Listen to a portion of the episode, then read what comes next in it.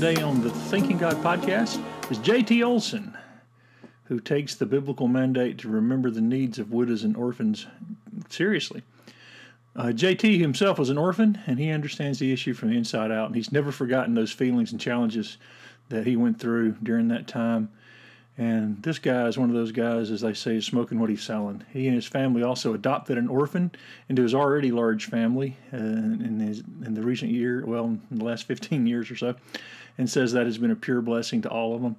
As a businessman, he began to develop strategies that not only helped those looking to adopt find a way to defray those tremendous costs, but in the process discovered a plan that would help widows at the same time he was helping the orphans. And much of the story can be found in his new book, The Orphan, The Widow and Me, which is available wherever books are sold, Amazon, his website, which is bothhands.org.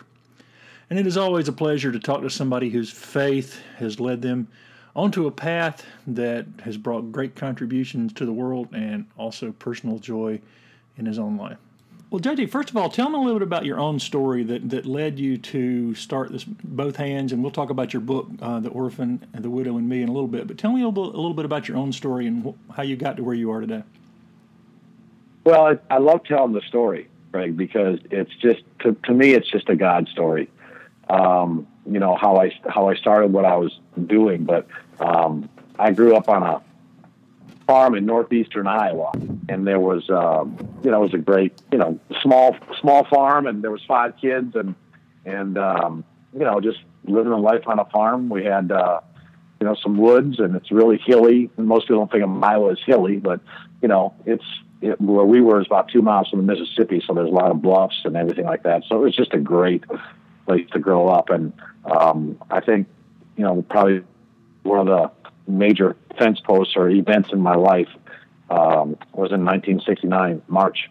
Um, my mom and dad left to go celebrate for a weekend their 16th wedding anniversary, and us five kids were kind of farmed out to different places, you know. And I remember Saturday night we were being brought home, and because uh, mom and dad were coming home, and I'd played in the barn most of the day. I was dirty. I had to go out in the basement uh, to change clothes, and I remember sitting on this chair bending over unlacing my boots, and my oldest brother came down the stairs. I, I, I looked up at him and I said, "Are mom and dad home?" Because I was excited to see him, and he looked at me and he said, "Mom and dad are dead." And uh, I was obviously shocked. I said, "What?" And he said, "Mom and dad are dead. They were killed in a car accident an hour ago." And he walked upstairs, and I remember hitting the floor. I remember that cold cement floor. I remember wailing, just like any seventh grader would, you know, uh, at that kind of news. But I remember hearing those words, and it just, I know what it's like to be an orphan. I know it's, the thoughts that go through your head. It's the weirdest thing. Um, it, it literally rocks your world, as you can imagine. But it's like everything you think, everything that keeps you tethered in life. You don't realize how much your mom and dad, you know, are such a foundational and just kind of like all of a sudden it's snipped away. You kind of wonder who's going to take care of us, what's going to happen to us now, and oh, I just know those feelings. I know what it's like to wake up the next morning, and uh, and literally for the first thirty seconds you're thinking, this is just all a dream, and then for the next fifteen seconds it starts to set in that man, this is not a dream, and uh, it's just that feeling of abandonment, you know. you know, what's going to happen to us, and I'm never going to see mom and dad again this side of heaven. Um, so that was kind of a kind of a, a big point in my life. That was in the seventh grade, and I also know what it's like to be rescued. You know, because about three months before the accident, my mom and dad and my aunt and uncle, my mom's sister, her husband, they changed their wills. I mean, they literally signed documents and you know that if anything would happen to one of the families, the other family would take their kids. And my aunt and uncle lived in a very nice suburb of Milwaukee called Brookfield, and um, they had three children of their own, and they took all five of us in. So wow. I know what it's like to have someone come up and say, "We got you," you know. And uh, I was, we were very fortunate but that was all taken care of ahead of time. So that was kind of a major deal, but it did it had a big impact on my life. Obviously, I grew up, you know, in an agricultural environment till I was in seventh grade. Then in eighth grade, moved to a, a nice suburb in Milwaukee, you know, where it was a whole lot different. Uh, it was it was a different world, but I learned how to deal with life, and and you know, when life isn't fair, and you learn how to how to handle that stuff. But it was interesting then going to that family. You know, all of a sudden my aunt, instead of having three kids, she had eight kids. And I remember in school she had three shifts going. She had a high school shift going for breakfast. She had a junior high shift going. And she had a grade school shift going. And uh, you know, their life her life was rocked too. Their life was rocked, just like ours was. So was there any spiritual we, element of your life at that point? I mean Yeah, I was we were raised in a we went to church every Sunday, raised in a Lutheran church uh, a country country church out there in Iowa. I think it was one of the I think it was the first Lutheran church uh, settled or established west of the Mississippi. Um, I think somewhere in there, but it was an early church. You know, you know, in our cemetery, and there's my great grandfather. Uh, he's on one end of the cemetery. um, you know, you just go through and you just see generations of, of people. But yeah, we were we were raised uh, in a Lutheran church, and you know, heard knew the Christmas story, the Easter story, and everything in between. So I was always aware that uh, there was a God, and He sent His Son. So, but how did that play out when you know you found out your parents had died? Did that? I mean, were, were did you were you still? Uh, did it throw confusion, or were you pretty grounded in it, or? I don't know. I, I, I don't remember. You know, obviously, you know, Greg, that first year when you're going through all that, uh, it's like you're in a low stage shock because no one really ever talked about the accident. No one, we didn't. Everyone was just too busy trying to cope with life. You know, life went on. Um, but I don't remember ever being mad at God. I don't remember, you know, thinking this isn't right or there is no God or anything like that. Um, you know, I just remember a few things people said to me at the funeral and at the visitation, and just some things that helped me make sense of it all. They weren't all spiritually based, you know, but or you know, you know, some people are when they say things that if they're they're off base theologically, but for some reason it comforted me, you know. So you moved in with your aunt and uncle, huge family there then, and um, um, t- tell me about what the next part, next stage of your life was. Well, the next stage, then, you know, you go going through high school, and I probably got mixed up with not exactly the best group of people. You know, um, uh, I think as I look back on it now, I'm 61 now, and that was when I was in my teen years, and I look back and think I was probably anesthetizing a lot of pain. And uh, so we got into some got into some things. This is back in the in the 70s, you know, mm-hmm. 72, 73, 74, and and uh, I kind of look at my those are really the, the 60s. People don't remember you and I are the same yeah. generation. The, the 60s didn't start until about 68, 69. They lasted till about 75. yes, that's exactly right. And um, so I got into the things that most kids were getting into. Uh, not most kids, the kids that were doing that. I didn't. I didn't. Uh, I didn't hold back. So we got into some drugs and and uh, just you know, just things like that. I, I, I, refer to the junior and senior year of high school as kind of the lost years. Um, but somehow I muddled through and got went to college at the University of Wisconsin at Madison, and uh, of course that was 74, 75. If you know anything about Madison back right. then, it was pretty liberal. Still and, is. Uh, and still is. It still is. It's, yeah, it's east of Pravda. Uh, but, um, and that first year in college, I, I probably did nothing really changed. I was really um, doing some a lot of a lot of things that probably shouldn't have been doing and, and that weren't good. In my direction life wasn't headed, but something very interesting happened. I in April of that freshman year, I went to a job to hear hear uh, about a summer job selling books with the Southwestern Company, and I didn't didn't have any in selling. Didn't think I was going to do that, but it turned out to be a a lifesaver for me. And uh, I went that summer to sell books door to door, uh, and uh, it literally turned my life around because all of a sudden I started associating with people who were working hard. I mean, I worked 80 hours a week and uh, worked hard, and all of a sudden people were telling me I was good, I was I could be successful, and I liked it. And I ended up working there for 23 years. Wow. so it changed. It literally changed my life. And the reason I came back to do it another summer was because I saw what a difference it made in my life. And uh, I remember very clearly when it hit me that you know if this had this much of an impact on my life, imagine what it could do for other people and friends I knew and people I knew. So that's what started. That's what started my uh, kind of a, a curve up, you might say. And, at what point did you transition into um, where you are today? I mean, that this seems like a, a long trip from selling book. First of all, selling books now, not exactly the top of uh, most people's ways to get rich. Well, you know, it was I was able to make a good living at it, and, and literally, I, I all the way through college. In the summers, I sold books, but after college, then I went with them full time, and then my was to go around to different campuses in Wisconsin, Iowa, and Illinois, and recruit students to do the same thing. And that's where I think I really started hitting my stride because I just knew that whatever I put into the lives of other people, people, I knew that it would come back into my own. If I just helped enough other people get what they wanted out of life, I knew I would be taken care of and it was a great experience for me. I mean, I saw a lot of kids come to Christ, and um, uh, you know, it was through Southwestern I came to Christ and to, uh, fully understanding of what what Christ did for me and accepted Him.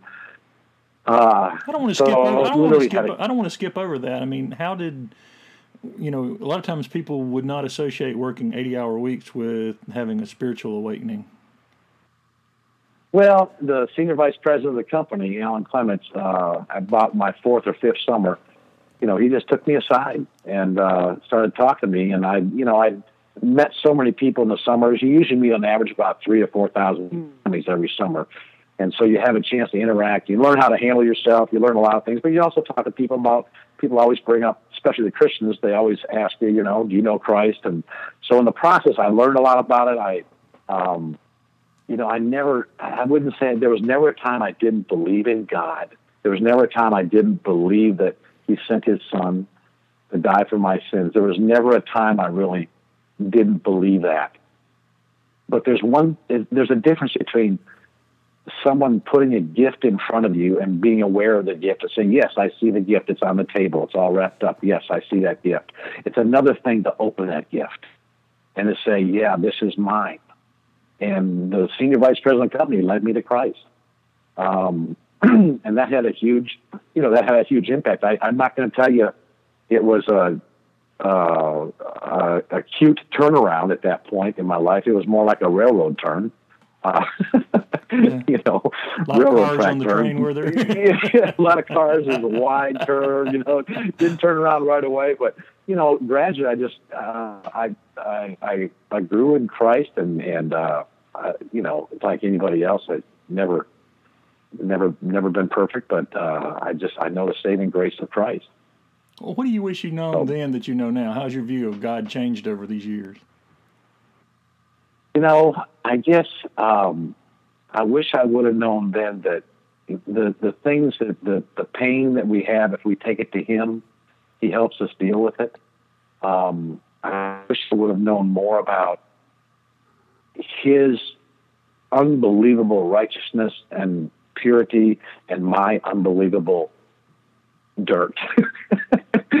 you know, my filthy rags and and the difference. When I think about Christ and His righteousness and who He is, I, I picture Him as the Sears Tower, and I'm an ant. you know, and, and that's the picture I have, and I just know that if I'm ever going to get to where He accepts it, I have to accept Christ. There's no way I can do it on my own. And I just think the more people realize that, the more we realize our sin and, and what we're really made of, how Christ bridges that gap. It's just I guess I wish I would have known more about that. But you know, as you go to church, you learn, you listen to sermons, you read things, devotions, small groups, men's groups, you know, stuff like that. It takes a while to learn all that stuff.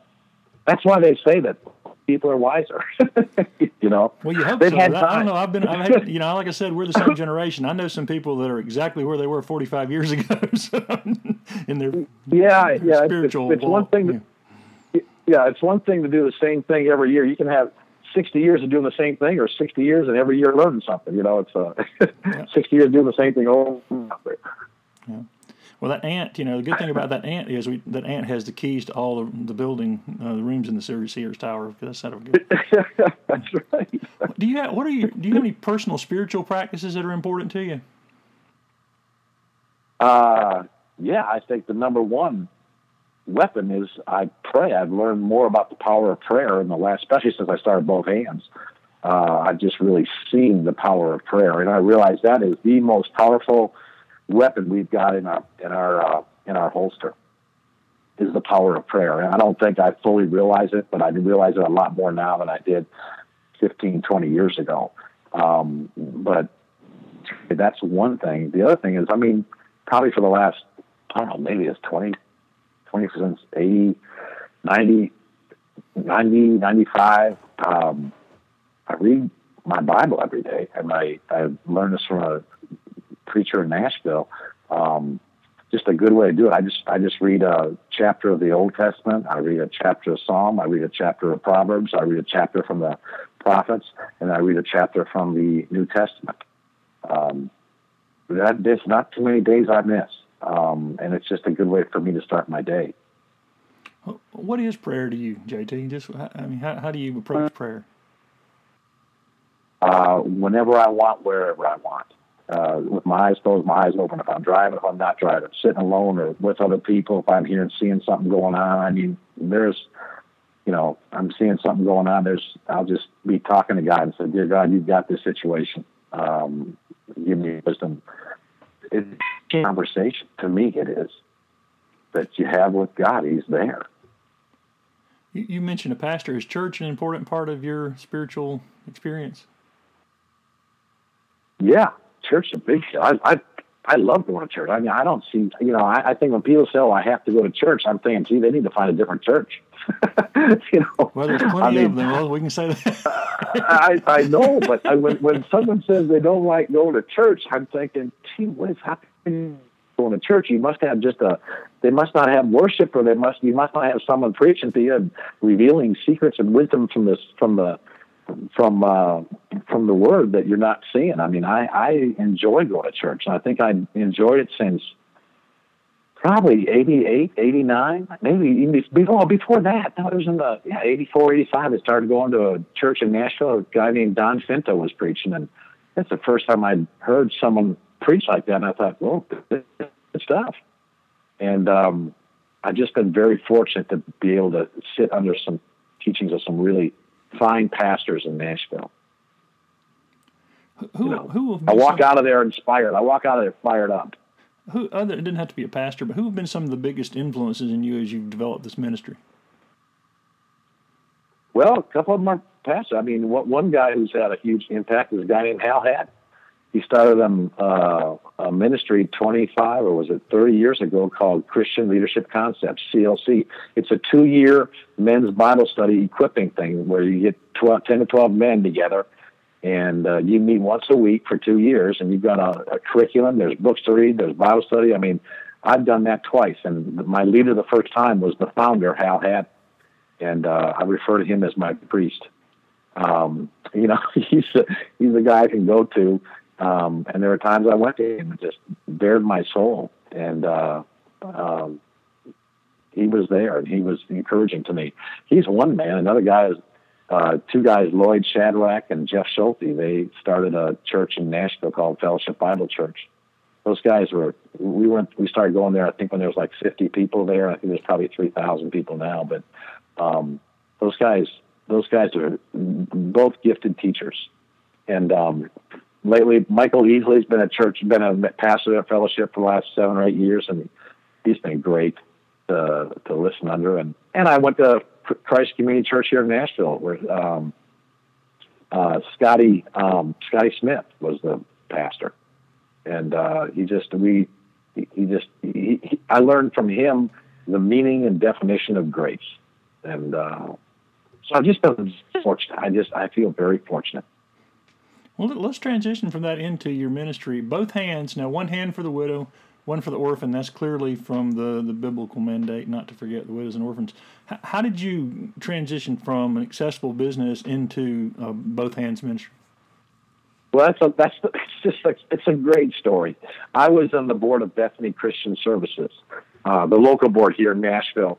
When I left Southwestern in 1997, I had four children, and you know I was on the road too much. I just thought I don't want to be on the road for the rest of my career, so I, I made a change. And since I was wasn't traveling, I had time to actually volunteer and become part of the community here in Nashville more. So um, and anyone who travels knows what I mean by that. You know, when you're on the road all the week, you just really don't get having time to to do something in your community as much as I like to. But um, I chose to be on this board, um, and they asked me because I was a pretty strong pro lifer. I made a Tell me a little strong, bit about what Bethany is. I'm not, you know, a lot of people may not be familiar with it. I've heard of it, and I wouldn't say I'm that familiar with it, but I do know what it is.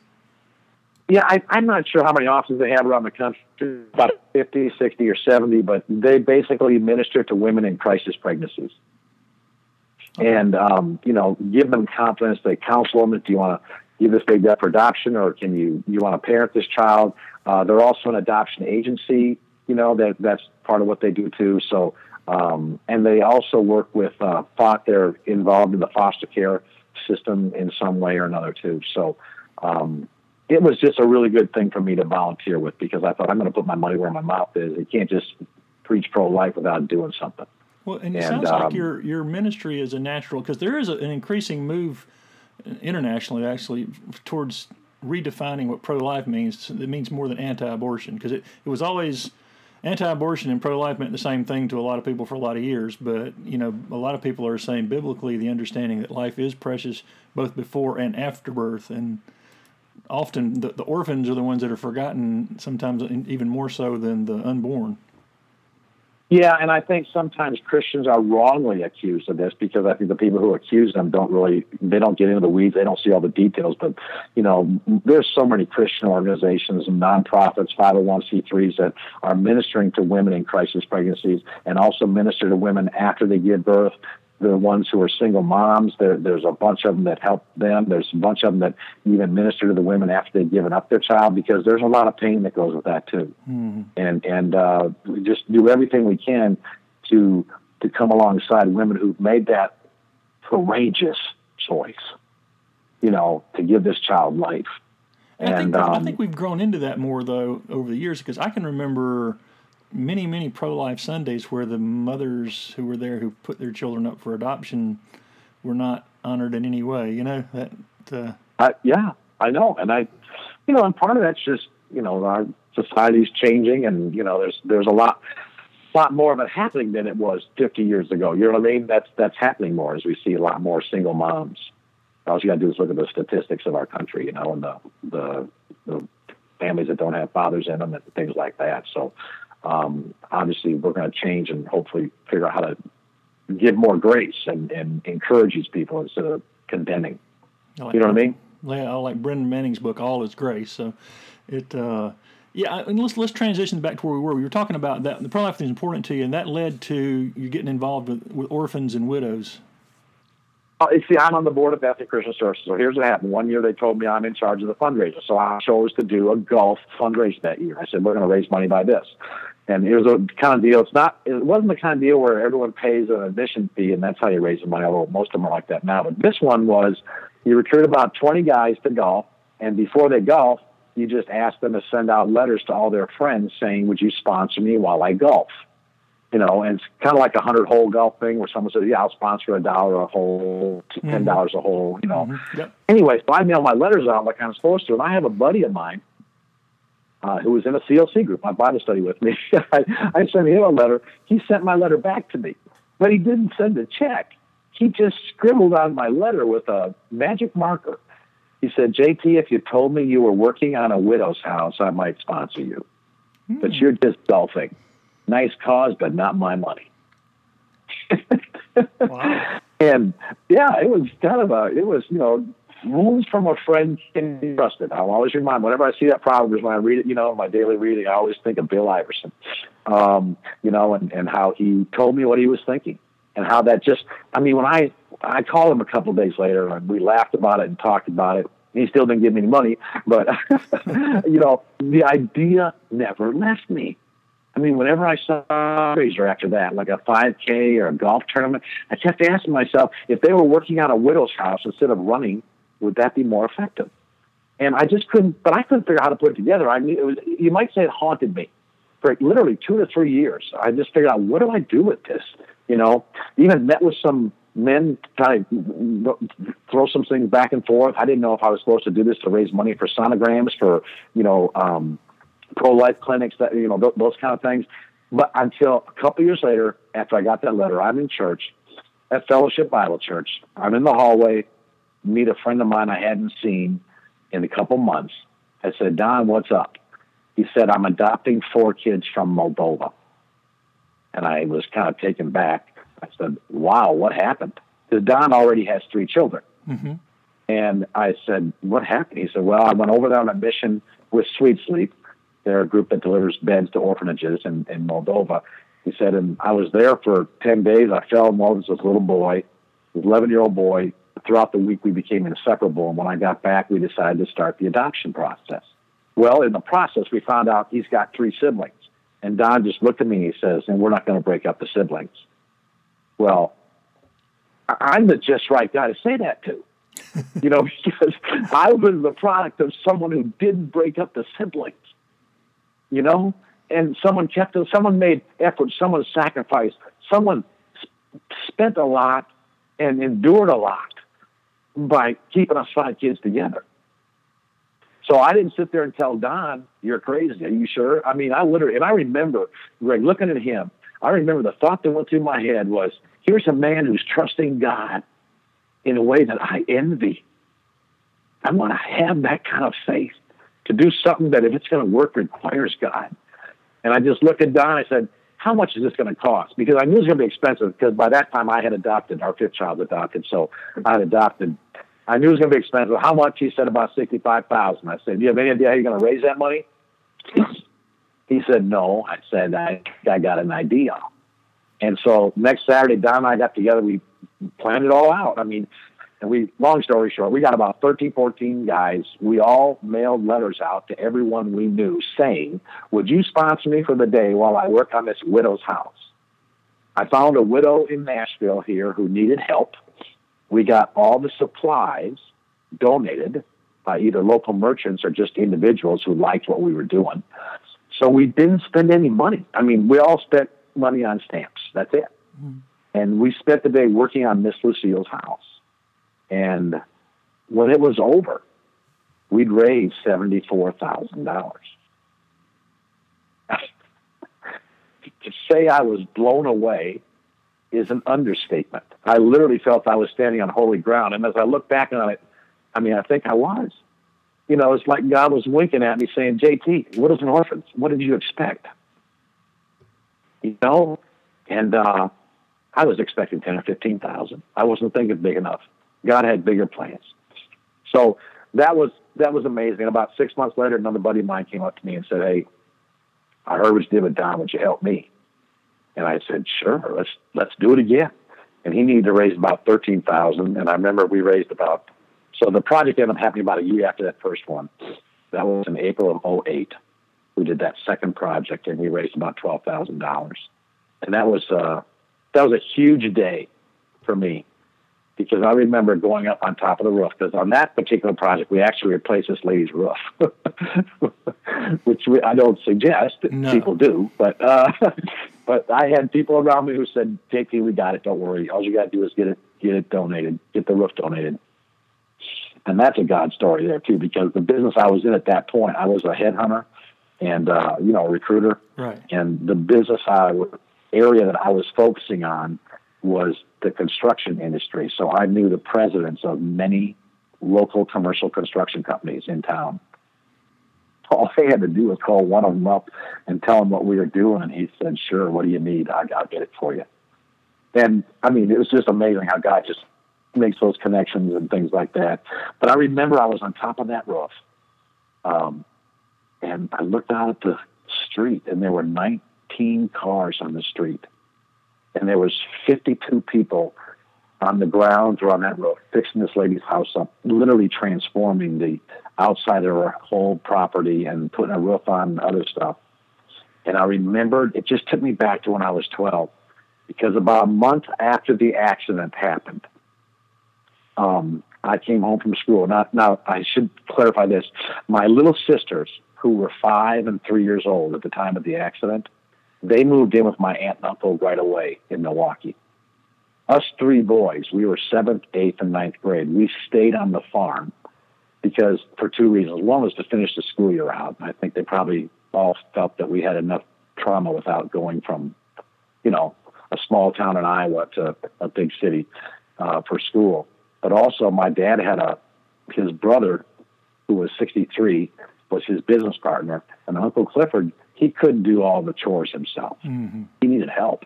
So we stayed on the farm to finish the school year out and to help with chores. Well, about a, so I'm going to school about a month after the accident. It's a beautiful April day.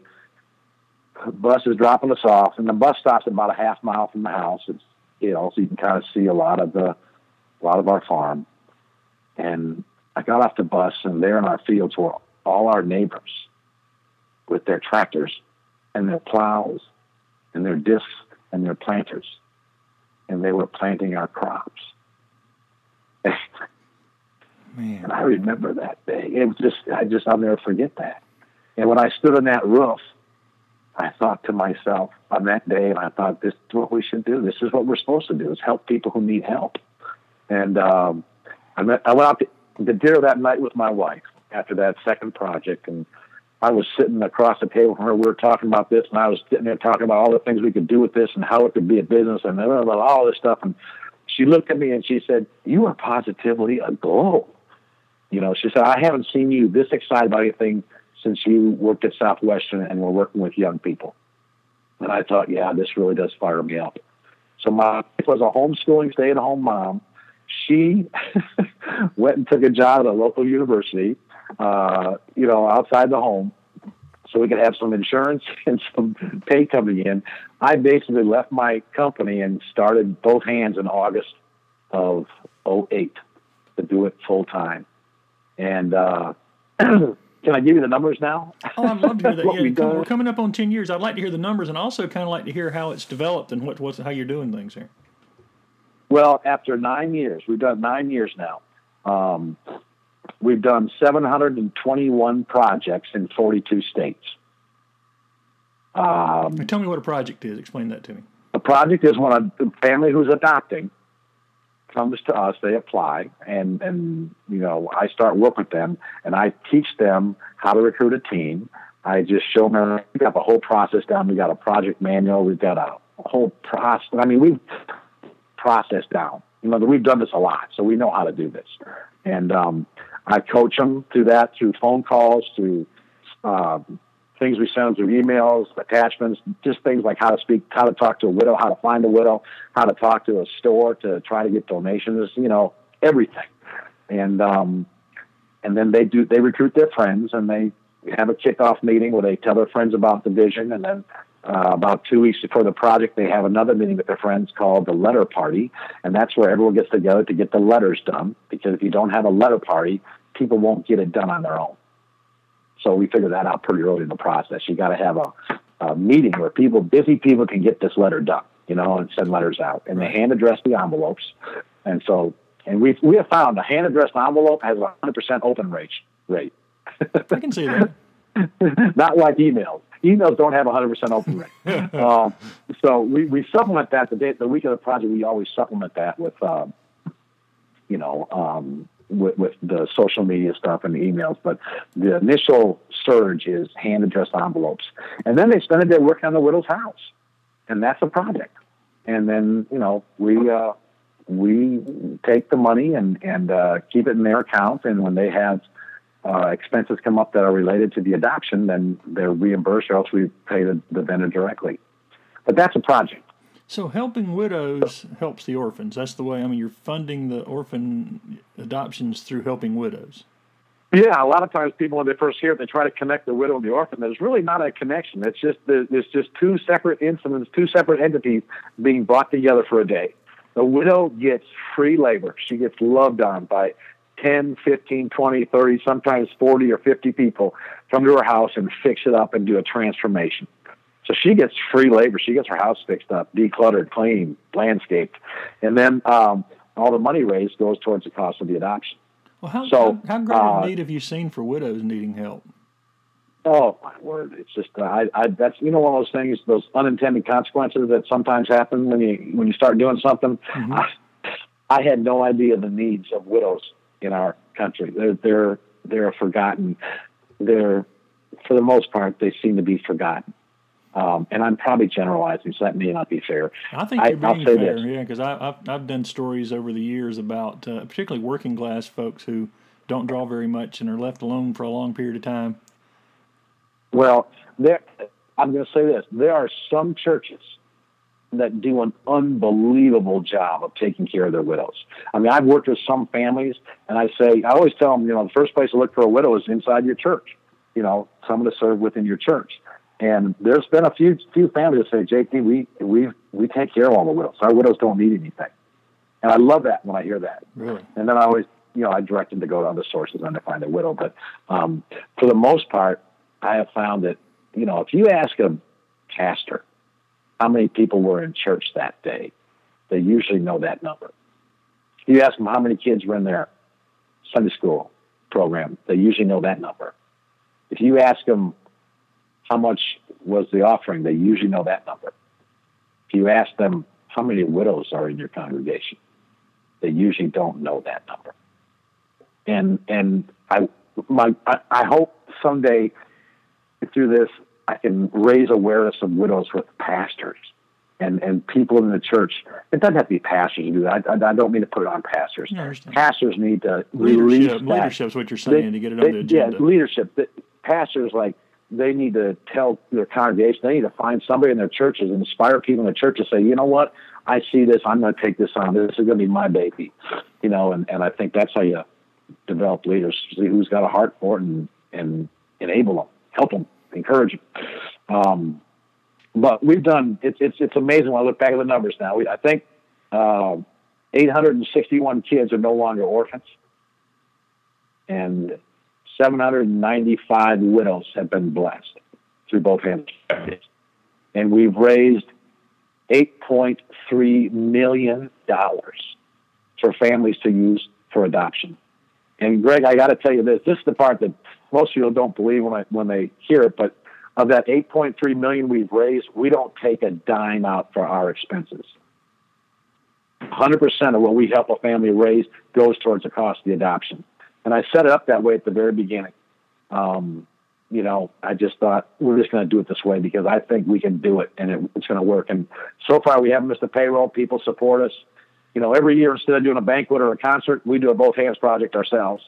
The board and I, and about well, it's actually grown to about 120 people here in the Nashville area. They jump in, and, and once a year we do a big project and raise a bunch of money for operations here at both hands. So, and we have a, obviously a lot of donors and people who love what we do. Well, I I mean, they just the, love what we do. the word has spread, and, and really one of the reasons that prompted me to contact you to talk to you was people are, have talked a lot about uh, financial responsibility and the fact you're raising money and the money's going to where, where y'all say it is. Um, t- tell me a little bit about orphans. What do people need to know about the, the orphan? Is this is it a crisis? Is there are there a great need for homes? Are there misunderstandings about orphans? What do people need to know? Yes, yes, yes. well, tell me some of the misunderstandings. Let's start with that. Well, uh, I, I think, man, that's a hard question. The misunderstandings, you know, I, I think I've been in this world now because we adopted in 2003. You know, I was part of Bethany, so I was aware that there was an orphan crisis worldwide. You know, then you hear different numbers 147 million, 153 million. and some of the misunderstandings are those are all double orphans. But they're not all double orphans. Like I was a double orphan Right. um, you know, but there's a lot of who are who are fatherless though. You know that there's not a father being taken care of by their mother who is a widow. So there's a certain amount of those 150 million that are that are single, what you'd call single orphan, but they still need care and they need help. But there's a lot of them in orphanages around the world that are, and these orphanages, they're they're not. It's not like it's not like the United States where you know they have all the things that they need and there's assistance from mostly churches, some government assistance and things like that. The foster care system. Um, there's a lot of countries that don't have that, you know, and and these kids are in orphanages and and it's not a pretty picture. And you know, obviously, if you can get somebody within that country to adopt that child, I think that would be the ultimate. But that doesn't happen all the time. There's enough.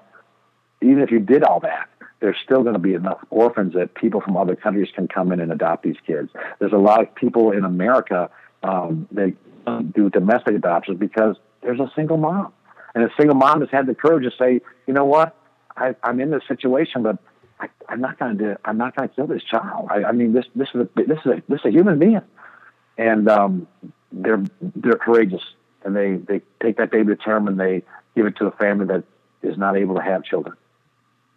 So, I mean, I don't know if that answered your question. Yeah, I think you did. What What about you know you've been doing this now nine years. What about the political shifts in international adoption? It seems to be the, the laws are changing a good bit.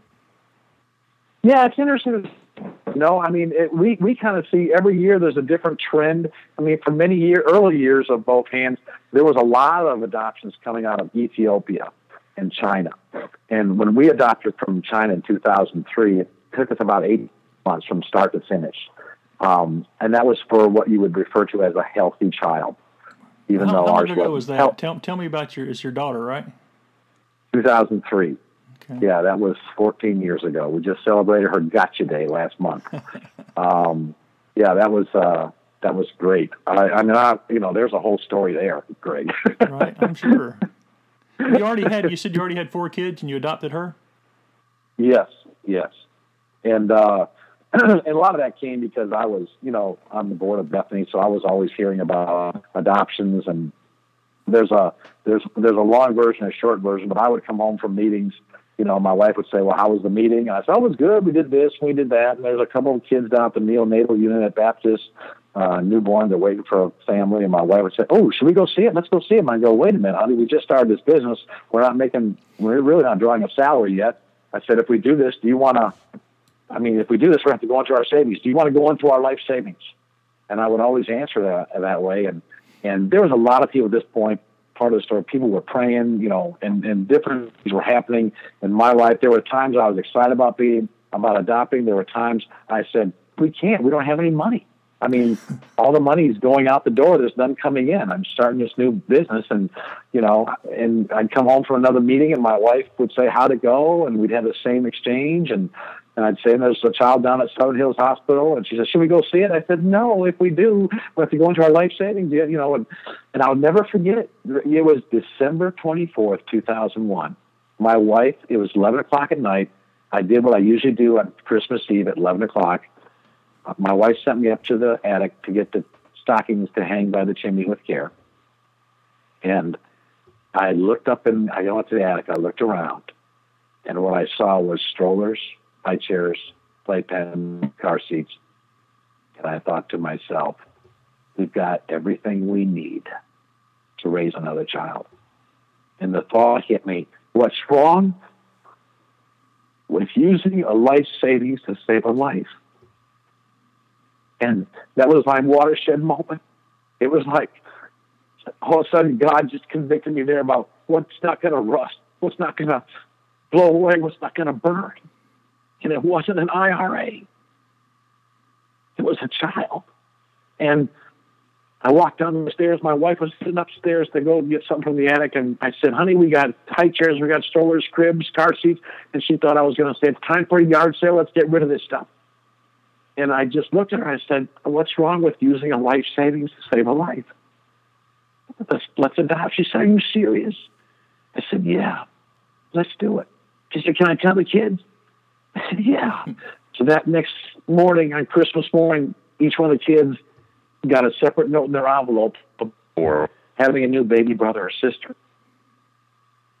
So that's where the journey started for us. Well, that's not where it started, but that's where, you know, it was like all I had 100% full steam ahead. All right, you, you got to tell me. You got to tell me what a blessing she's been to your family. Then. Oh, it's amazing. She's rocked my world.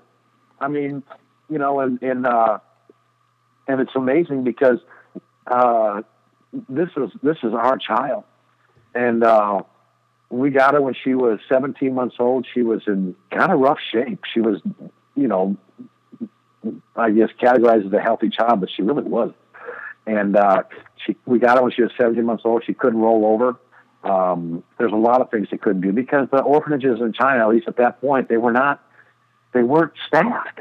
At least to, to take care of the kids, they had to do what they had to do. They strapped them down, and they so they wouldn't get out of the cribs. I mean, there's a lot of stuff that was going on, and uh, it would break your heart. But uh, we got her, and, and uh, it was just she has been a blessing. She's opened up my eyes. She's uh, I, I don't even I, you know so one of the things people say when they say can I love an adopted child as much as my own children, and I just that's the that's the furthest thing from reality. Once you do it, it I don't even look at her as I, I don't even think of her as adopted. I mean, the only time I think of her as adopted is when I'm having conversations like this. you know, it's just an amazing, an amazing thing. Um, but she's opened my eyes, and you know, she's 15 now and a freshman in high school.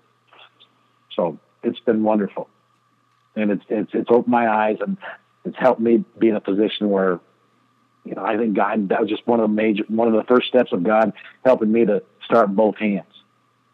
Um, but that was uh, that was exciting. So your your passion is obvious in this, JT. But we, I guess you're you're you're really saying that the reason that the scriptural mandate there to remember the widows and orphans is as much for the people remembering the widows and orphans as for the widows and orphans themselves. Yes. Yeah. Yeah. I mean, how many times we pass them all the time? We, we it's like you got to do something. I mean, what are you gonna? What are you? Uh, this, this is Hotel Earth you know, like Michael Easy would always say, at best it's a clean bus station. This isn't our final resting place. This isn't home. This is not going to end up.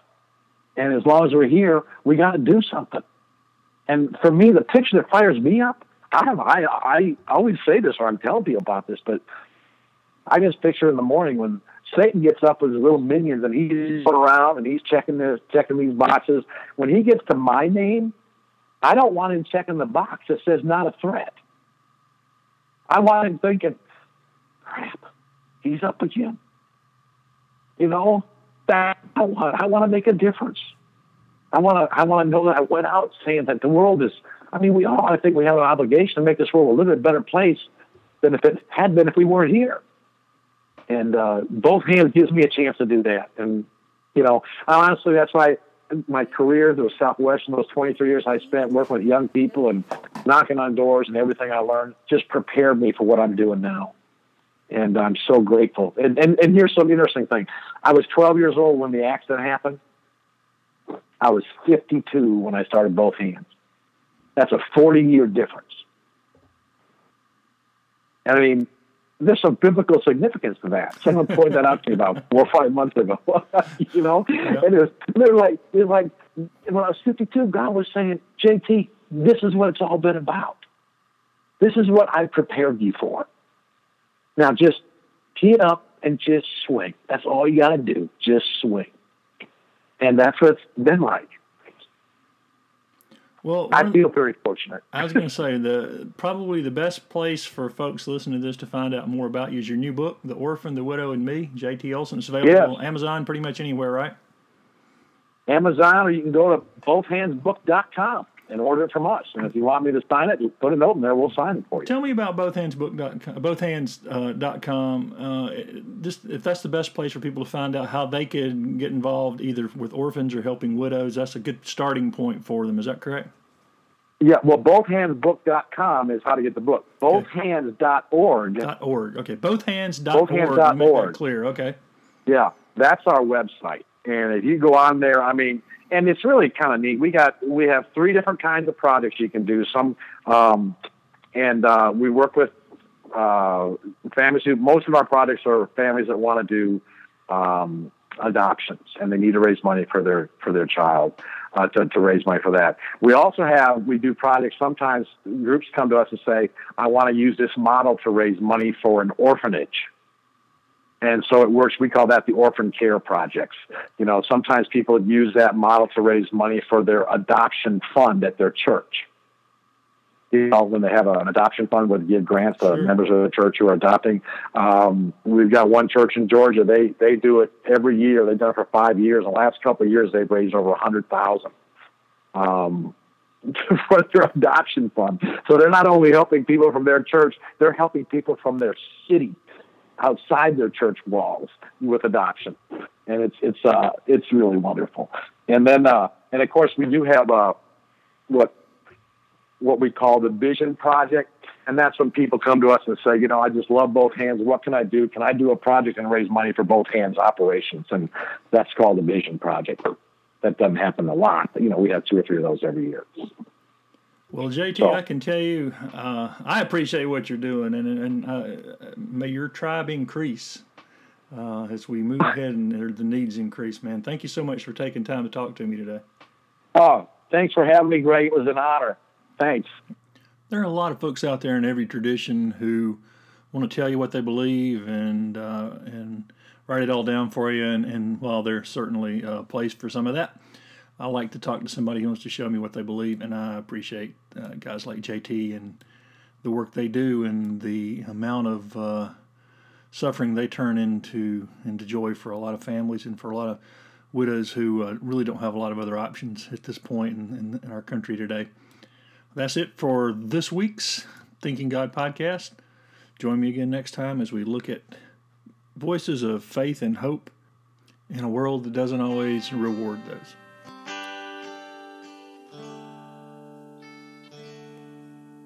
Will rise from my bed with a question again as I work to inherit the restless wind. The view from my window is cold and obscene. I want to touch